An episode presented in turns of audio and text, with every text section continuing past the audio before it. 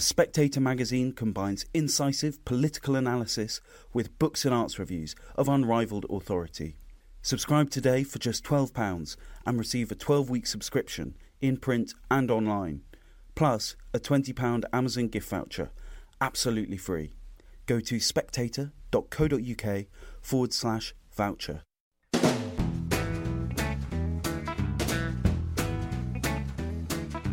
Hello, and welcome to the Americano podcast, a series of discussions about American politics and life. My name is Freddie Gray. I'm the deputy editor of The Spectator.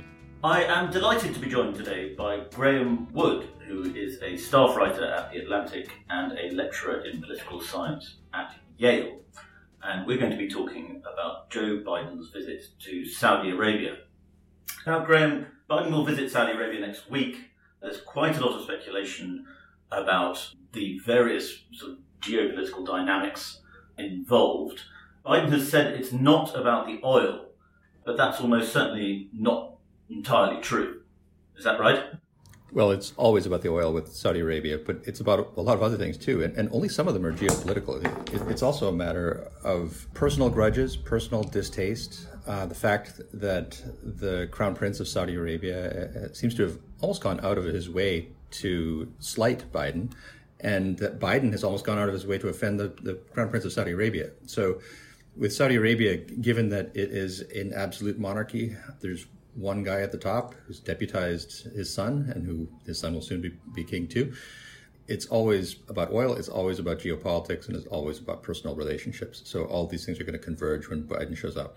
Well, uh, Biden, I believe, said that uh, America, when he was running in 2020, said that America should treat Saudi Arabia as the pariah that they are. It's hard to see how you sort of overcome that in a diplomatic sense. Yeah, once you call someone a pariah, it, it means they've got a stink on them, and they're not going to get rid of that very easily. I think Biden was thinking back, first of all, to the reputation that Saudi Arabia earned for itself decades ago as a supporter of global jihadism, as a real holdout against a regime of human rights that, that the kind of neoliberal world order was, was pushing. So I think that's part of it. It's also that Joe Biden has considered MBS personally a pariah because of the way that he's handled himself, which has been with pretty much just extreme brutality, married to a pro- program of modernization. So there's there's been good stuff that he's done, but it's been very much overshadowed, I think, in Biden's mind by the fact that he's imprisoned people, he's killed people, and of course he was ultimately responsible for the murder and dismemberment of Jamal Khashoggi in Istanbul. Well, let, us talk about the murder of Khashoggi because that was obviously a heinous crime and a horrible thing. However, it sort of it's preoccupied the American political class, let's say, as, as far as certainly Saudi Arabia is concerned, perhaps uh, to the detriment of, of, the Democrats and certain Republicans thinking about the Middle, Middle Eastern politics in a, in a broader way. Would you agree with that? Yeah, I mean, I don't think that MBS or his his henchmen really understood what the position of Jamal Khashoggi was. That they thought of him as a Saudi insider who was on the outs and who was saying things he shouldn't have been saying overseas. And they didn't consider him as a friend, colleague, source for a lot of American journalists, including me. I mean, this was a guy who was talking to many, many prominent columnists, many prominent people in Washington, D.C. So his murder and the incredibly gruesome and outre manner of the murder shocked people, rightly so. And the fact that it shocked them itself shocked the Saudis. And the, the fact that years later we're still talking about it is, I think, a source of great frustration for them because, from the Saudis' perspective, there just are objective realities about the American Saudi relationship that should override any distaste we have for the murder of an individual person. And I think for a lot of activists, anti Saudi activists and politicians, probably including Biden, that moral issue, the fact that, the, that Saudi Arabia seems to have, have done this, indeed should override many of the, those objective realities of the bilateral relationship. So it, it's largely a matter of Biden overcoming that distaste and then going to Saudi Arabia to, to turn this back into a normal relationship that's based on mutual shared interests rather than values. Well, I think a, a, good example of how elite thinking, if you like, has become uh, warped on Saudi Arabia was that you yourself interviewed MBS and you got a fair amount of flack, did you not, for um, you know not going after him hard on Khashoggi and uh, saying that he was charming in person, which, as a fellow journalist, I always find it ridiculous when journalists are uh, attacked for interviewing people, and particularly if those people happen to be world leaders. Yeah, I, I mean, I, I, was attacked for giving the Crown Prince of Saudi Arabia a platform, which, last I checked, he has a platform. It's called Saudi Arabia. It's called enormous reserves of petroleum. And it was very, very important that someone finally get him on the record after two years of his hiding, physically hiding, and then hiding from the media, not talking to anybody. With great effort, I got to interview him. And I actually did push him on Khashoggi. We, we talked at quite some length about it. What I think people wanted me to do was, I don't know, stand up and point my finger at him and stamp my feet and call him a murderer. And instead, what I did was I tried to get him to talk about Khashoggi, tried to get him to say how he thinks about Khashoggi. And sure enough, he did all the things that you would hope a head of state in that position would do when interviewed about that, which is say exactly what he thought, which was some frankly, some kind of weird stuff. I mean, he, he said, Look, I'm responsible for the death of Khashoggi because I'm at the top, not because I personally ordered it. But, you know, the buck stops here. And then he says, But look, you can know that I didn't do this personally because there are so many people I'd kill first. he wouldn't be in the top thousand. And by the way, he wasn't even that important. You know, I never read a column by Khashoggi. So, you know, if I were, say, me, Graeme Wood, were taking responsibility for the death and dismemberment of a person, uh, you probably wouldn't get me to say anything denigrating about that person. I'd probably go out of my way to, to show empathy for the, the person's death. But MBS, look, one of the things we need to, to find out, and what you'd never get if you opposed the very practice of, of interviewing despots, is how those people think. And sure enough, he, he doesn't think, shall we say, like a normal person. He thinks like a despot. He thinks like someone who has had a lot of power for his entire life and who nobody will ever say no to. And I think that's very important as we, we figure out how to deal with him going forward. Well, well let's touch on MBS's charm because to say he's charming is, as, as you as you point out, not to say he's not a sociopath, but it is quite substantial, isn't it? I mean, he has before the Khashoggi killing, he had sort of wooed world leaders, and it wasn't just the sort of gestures towards uh, liberalisation that he had initiated in his countries. It was just that people seemed to like him a lot. Uh, Boris Johnson struck up a quite a close friendship with him. Uh, President Macron seemed to like him. What is it about him, having met him, what is it about him that you liked or, or that you found charming, I should say? I think it's important to notice the low bar that we have for Saudi leaders. And this is not to cast aspersions on previous generations of Saudi leaders, but they have been from a very different cultural, intellectual milieu from MBS and from us. That is, that these are people who are you know born in tents, uh, riding camels. That they did not grow up with Netflix. They didn't grow up with Western Western media and culture. MBS's generation did. MBS did. So MBS, when when I talk to him about what he does in his free time, he does many of the things that I do in my free time. He watches the same movies. He watches the same shows. Plays the same sports. So the very fact that Western leaders, Western journalists can talk to him and have that kind of connection is a new thing when when talking to a, a Saudi ruler. And it's simply a fact that he's a smart guy. You can ask him, and I did ask him about virtually anything that, that relates to, to his work or, or have a conversation with him about world affairs. And he does have intelligent positions. He does intelligent ideas, and he can converse in, as I say, a charming way. Now, as you know, being charming is actually one of the attributes of a psychopath.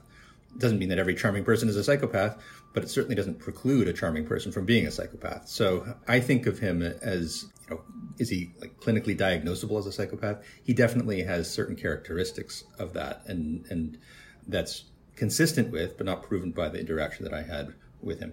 And uh, Biden is, uh, when he wants to be, uh, fairly charming too, although perhaps not quite as um, able to engage as he was in his prime. Do you suspect that for all the uh, bluster beforehand, for all the hostilities that have been exchanged, they will actually get on? You know, in person, perhaps they will. I would be more concerned by what happens afterward. I mean, these are people who Biden, MBS, people who have a tendency to speak their mind and maybe to speak their mind more than their advisors would like them to.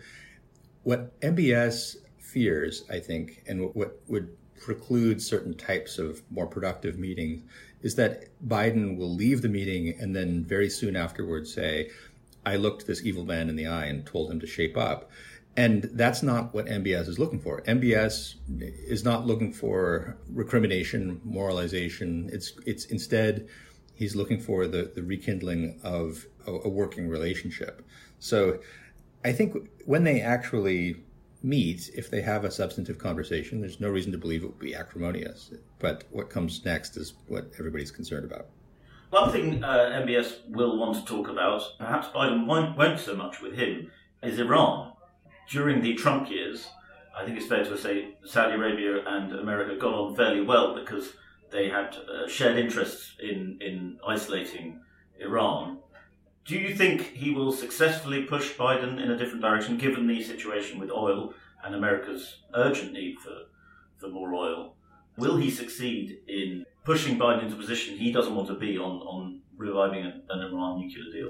An interesting question. I mean, the, the very fact that Biden has not had much success in reviving a nuclear deal pushes him a bit closer towards Saudi Arabia. Saudi Arabia has been implacably opposed to Iran and has been hoping for security guarantees for itself against Iran, and just generally for the United States to stay on its side as it as it was clearly during the Trump era. Now, I, I think that probably will not move too far as a result of, of this conversation. But if the United States just has no success in, if the Biden administration, I should say, has just no success in making the, the relationship with, with Iran improve the way some people in the administration would like, then Saudi Arabia is the other option. I mean, Saudi Arabia for years has been saying, with, with some justification, that Iran is the malign actor in the region, that your primary target is us, and we are your ally. We've been your ally for decades. And so you have a responsibility for us and to your own interests in making sure that Saudi Arabia stays secure. And what does that mean? It means isolating Iran. It means continuing to take a hard line, just as Trump did. So the Biden administration, I don't know if it's going to be a second Trump administration by the end, but it's kind of heading in that direction. Well, and of course, Biden is going to Israel before he goes to Saudi Arabia. And in the Trump years, it very much felt as though the US and Israel were working hand in glove, and whatever uh, critics of Trump may say, quite effectively, it should be admitted, uh, if you look at the Abraham Accords, in changing the dynamics of power in the Middle East. Do you think Israel will be able to, as you suggest, further push Biden towards uh, a more hostile position on Iran and a more accommodating position towards Saudi Arabia? I think Biden must see the advantages of having the arc of, of alliance between UAE, Saudi Arabia, and Israel as a bulwark against Iran. I mean, the, the fact that the, the Trump lined up these as, as as he did was again just objectively an important accomplishment. I, am not sure that, the, that this trip will do much more than solidify that, but it's already in place, and that's not something that I, I think Biden would be wise to. Uh, to scoff at or, or to or to lose. So I, I, imagine it'll be in place just as it was before. Do you think that's one of the reasons that Khashoggi affair took on so much importance? And again, this is not to minimise the horror of the crime, but was that at the time the power of Saudi oil was seen to be diminishing. You know, the US is now an even more significant oil and gas power than it was. And then, of course, during the pandemic, oil briefly, the price of oil briefly collapsed. You know, I, I think that first and foremost, the death of Khashoggi was a big deal because it was so gruesome, so strange, and so brazen. The second most important reason was not geopolitical so much as a domestic issue, though. I mean, Saudi Arabia under MBS was undergoing so much change. So much of an old guard was being pushed out. And Khashoggi was affiliated with that old guard he was part of an old system that was losing its its influence. And so when he was killed, this was a great opportunity for all the people who used to be in in that old guard to say that the new one is not trustworthy and to, to point to something real that happened under his watch and and say that's that's it. So that I think superseded the issues surrounding price of oil, uh, alliances with the United States, that issue was a battering ram against the new regime and a very successful one. It's, it's, you know dominated things for years. And you know, in my conversations with MBS, nothing was more frustrating to him than the fact that he had done all of these things that Saudis and Americans had wanted him to do. Lots of modernizing reforms, and yet nobody, including me, wanted to talk about anything other than Khashoggi. So he's like, man, you know, the guy was killed. It was bad. I really wish I hadn't done it. It was the, he said, it's the worst thing that's ever happened to me. But look, Saudi Arabia is changing in all the ways that you wanted it to change, except for a few. And you're distracted by this this one guy. So I, I think that was the the dominating reason why why Khashoggi was such a big deal for so long. Did he have any conspiracy theories as to why the story was being pushed out so hard? I, I know that the Saudis tried to do a lot of counter information. Yeah, I mean, Saudi Arabia is a very conspiratorial place, understandably so. I mean, if things are happening in a small diwan, uh, then um, it's very easy to, to believe that that lots of forces that that uh, oppose that that small group are also working in a small secret way. And it's true that the crown prince has a lot of enemies who are well funded, some of whom are overseas, many of whom are overseas, and he, the crown prince, thinks that there is a alliance of Saudi exiles with, at one point at least, the Qataris and Iranian backing that are conspiring to work against him. And that turns out to be only partially true.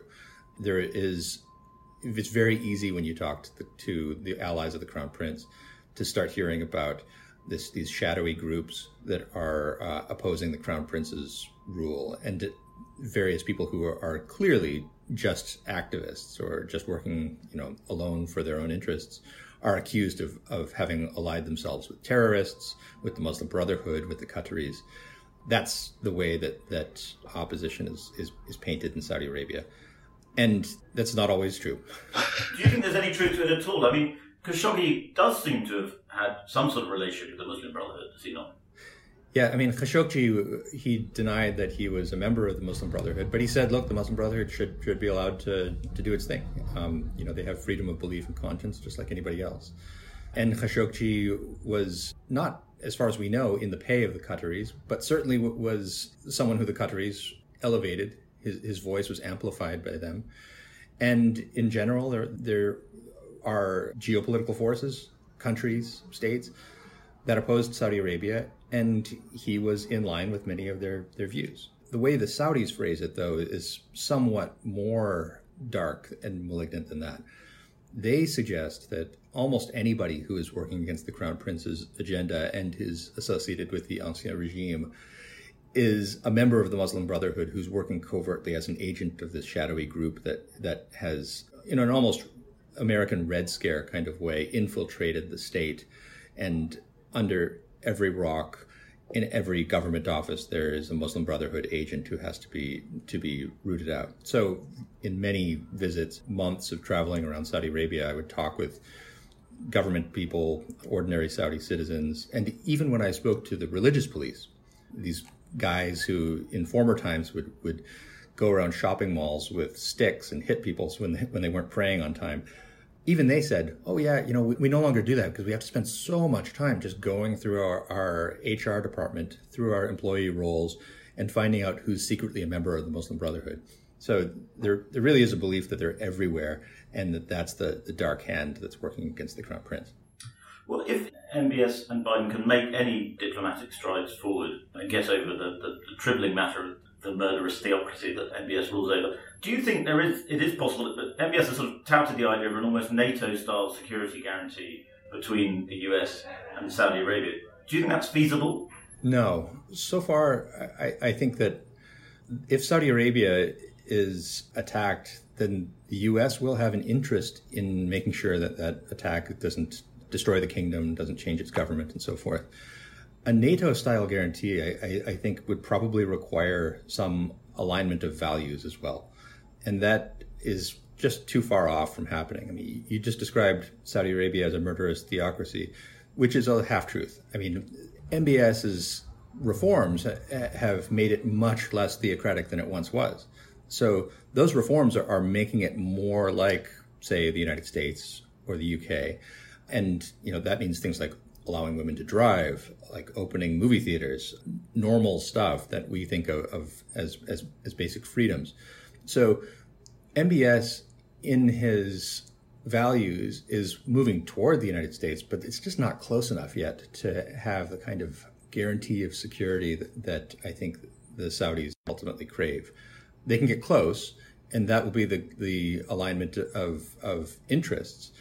But the alignment of values is actually it's getting better, but it's it's nowhere near to the point where Saudi could be contemplated as uh, a quasi member of NATO. Finally, Graeme, do you have any plans to interview MBS again, uh, perhaps after this summit?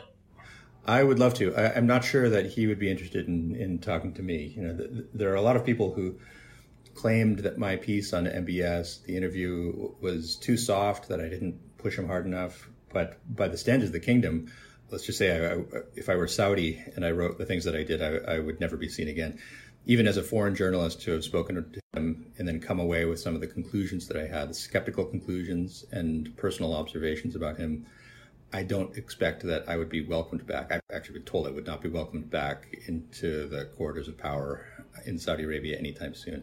But I'm truly fascinated by what's going on and what's going to happen this month. And I, I would go back in a heartbeat if I had that opportunity. I bet it will have to be years before I'm able to, though. Well, as I'm sure you know, uh, if you manage to annoy all sides, you're probably getting it right. Yes, yes. Anger from all sides, and then duck so the circular firing squad can uh, take care of itself. Uh, Graeme, thank you very much for coming on to Americano. Uh, I hope you come on again. Thank you very much. It's a pleasure. Thank you very much for listening to that episode of Americano. If you enjoyed it, please subscribe. And if you really enjoyed it, please leave us a star rating, preferably five stars, and a review.